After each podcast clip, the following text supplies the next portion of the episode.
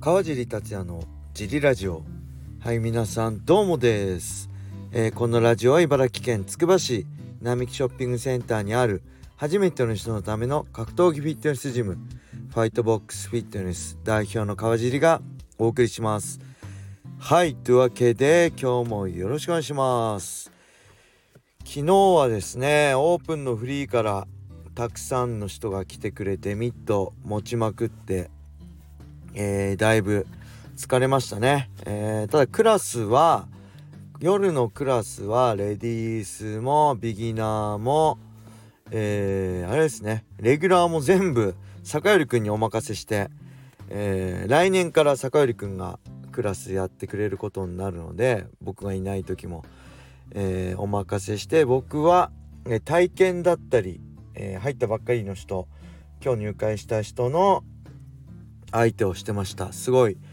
助かりましたね。もうやっぱり4歳から坂入君の場合キックボクシングやってるんで、まあ、テクニックだったりは、まあ、問題ないしあとね人当たりもすごくいいいい子なので、えー、来年からねしっかりやってくれると思うんで皆さん楽しみにしといてください。いろいろまだね、えー、それでもまだ21歳で、えー、いろいろ初めてのことも多いと思うので、えー、サポートしてあげてください。よろしくお願いします。はいそんな感じで、えー、レターも行きましょう。川尻さんおはようございます。いつも楽しく拝聴しております。私は総合も好きですがキックもよく見ます。特に K1 は石井館長時代からの思い入れがあって特に好きです。しかしザ・マッチ以降他団体との交流試合が始まってからは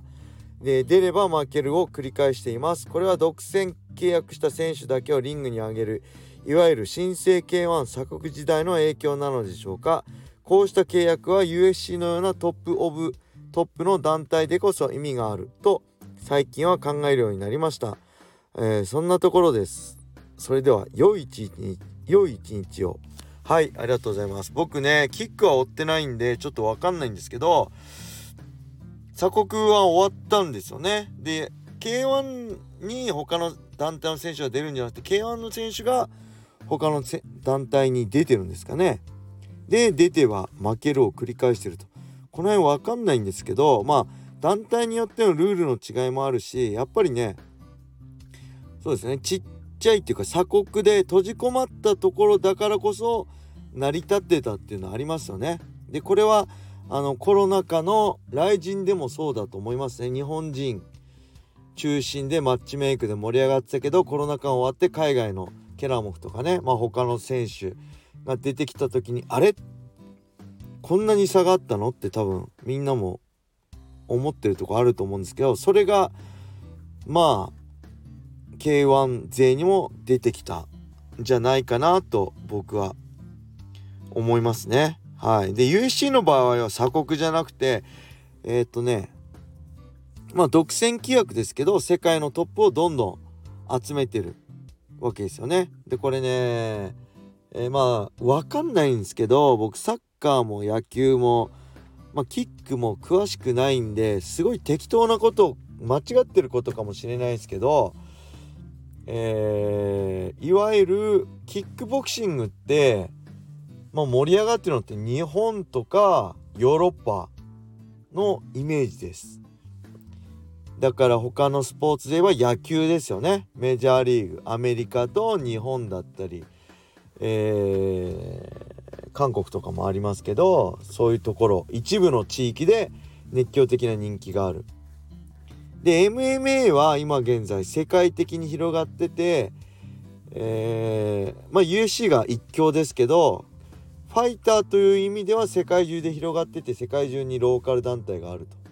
これはまあ他のスポーツでサッカーじゃないかなと思うんですよね。まあヨーロッパ中心ですけど世界中での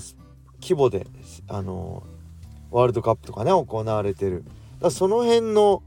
違いもあるのかなってキックと MMA にはあの思いますね。USC がサッカーであれば。まあキックはあの野球ベースボールだっていう感じなのかなって全然野球もサッカーも詳しくないですけど勝手に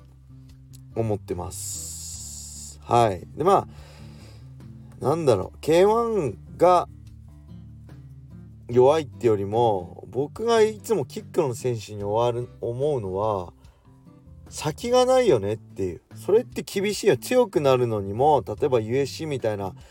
ね USC でもベラトールでも PFL でもそうですけどで世界的に名前が売れて、まあ、大金稼げるとこがあればいいと思うんですけどキックの場合、まあ、今どこですか？ワン。だったり、まあ、グローリーとかもまだあるんですかね？その辺だけど、まあ、世界的な名声ワン出たって得られないし大金も稼げないと思うんで例えば10億とか20億とかまあそういうようになっちゃうとねなかなか本当のなんだろう本気でやろうっていうのはなかなか精神的に厳しいから日本で完結しちゃうんであればなかなかその先まで行こうと思えないからね。だから天心選手とかボクシング挑戦したりしてますけどなかなか厳しいよねっていうのは個人的には思いますね。はい。それではもう一個いきましょう。川地さんこんにちは。いつも楽しくラジオを拝聴しております。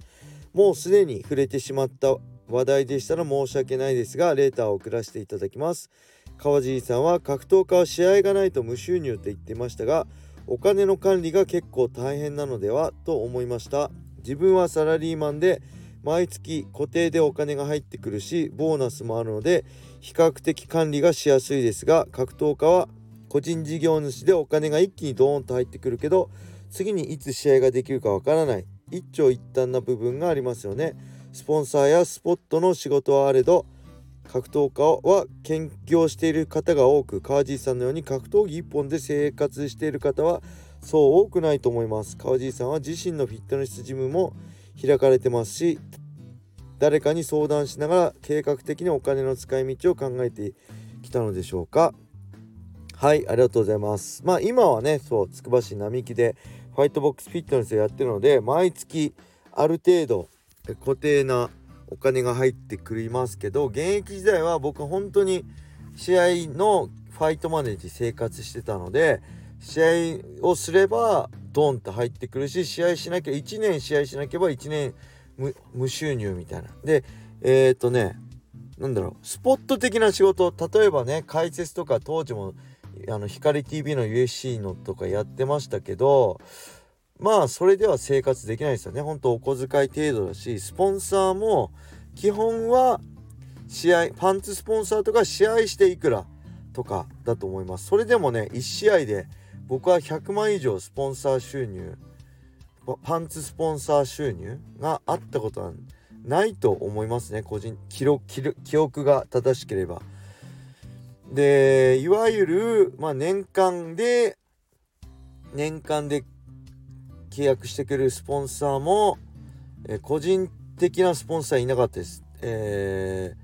ー、ナイキが年間契約である程度大きなお金をもらえてた。まあそれも2年間でしたね。そういうのがあったのはナイキ何年かサポートしてもらってましたけど物品提供じゃなく金銭的なのがあったのは2年間でしたねあの僕が一番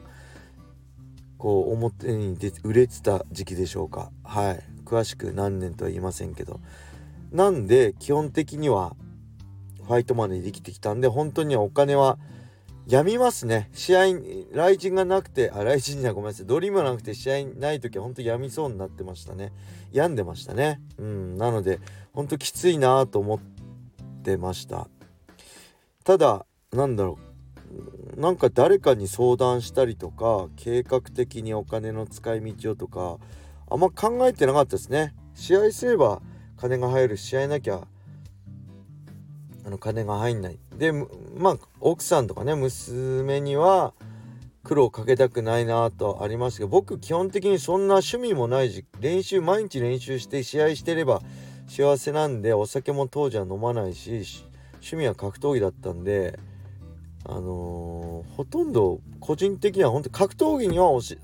強くなるのにはお金を惜しまなかったですけど例えばウェアとかねスキンズ買ったり本当動体視力のやつ前も言ったけど10万円の買ったりとかいろいろやりましたけどまあそれでもねビビたるものなのであんまり個人的には例えばいい車とか興味ないし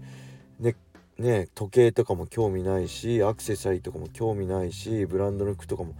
興味ないんでサポート今ニューエラだしナイキの時はずっとナイキ着てたしありがたいことにねそうやってサポートしてくれてる方がたくさんいるのであの金銭的じゃなく物品でね。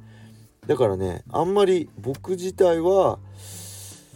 なんかいつも通りでしたね。それは今も変わんないですね。無駄遣いはそんなしないしなんだろうその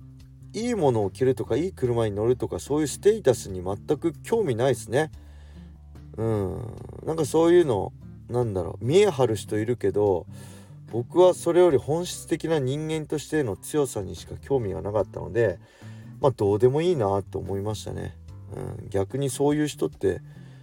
なんだろう。大変だなって思ってました。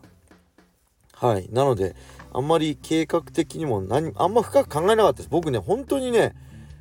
なんだろう。行き当たりばったりで深く考えないんですよね。選手の時も深く考えなかったし、まあ、引退した後漠然と